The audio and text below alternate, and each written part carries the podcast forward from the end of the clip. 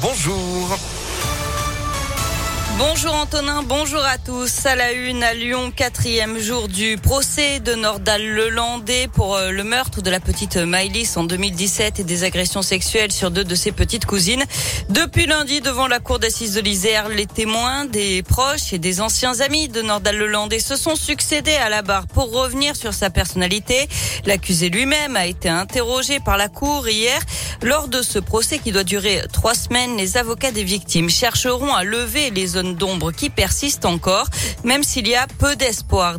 D'après Yves Crespin, avocat au barreau de Paris, il défend deux associations de protection de l'enfance. Au-delà de la culpabilité de Nordal Lelandais qui sera vraisemblablement reconnu, ce que j'attends de ce procès, c'est un peu d'humanité. C'est-à-dire que Nordal Lelandais fasse un effort, un pas vers les parents de ses victimes, vers les parents de Maëlys, pour expliquer ce qui s'est passé, pour expliquer ses motivations, et un pas vers les parents de ses petites cousines qu'il a agressé sexuellement, qui euh, n'ont pas compris comment ce cousin euh, a pu agresser deux petites filles de 4 et 5 ans. Voilà, donc euh, il doit donner des explications pour essayer de comprendre si on peut comprendre, que je ne crois pas, mais au moins des explications pour nous dire ce qui s'est passé et ce qui l'a motivé, lui.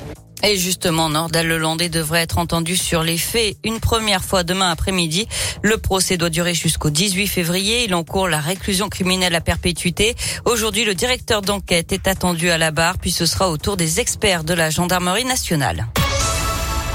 L'actualité, c'est aussi ce drame sur l'A43. Hier soir, une femme de 22 ans a été mortellement fauchée par un camion alors qu'elle circulait à pied sur les voies un peu avant la barrière de péage de Saint-Quentin-Falavier dans le nord Isère. Sa voiture, elle, a été retrouvée sur la bande d'arrêt d'urgence. On ignore encore s'il s'agit d'un accident ou d'un acte désespéré.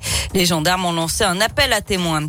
Cette frayeur dans le 8e arrondissement de Lyon, d'après euh, Lyon Mag, les habitants d'un immeuble du quartier des États-Unis ont été réveillés par un coup de feu tiré dans la porte d'un appartement dans la nuit de mardi à mercredi. Euh, le projectile a terminé dans un canapé sans faire de blessés. Il pourrait s'agir d'un acte d'intimidation visant le fils de la locataire. Une enquête a été ouverte. Deux supporters de l'OL placés en garde à vue. Ils sont suspectés d'avoir participé aux affrontements du 17 décembre dernier au, stade Charletti lors des 32e de finale de la Coupe de France. Le match avait été interrompu. Les deux équipes, l'OL et le Paris FC, avaient été éliminés de la compétition. Les deux supporters mis en cause ont 21 et 29 ans. Selon le progrès, l'un d'eux a reconnu les faits, pas l'autre. Ils ont été laissés libres à la suite de leur audition et seront jugés en septembre à Paris.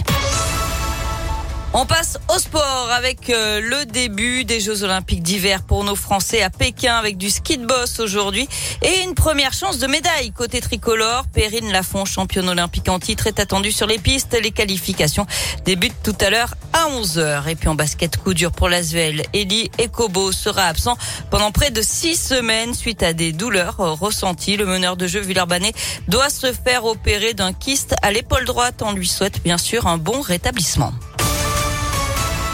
on espère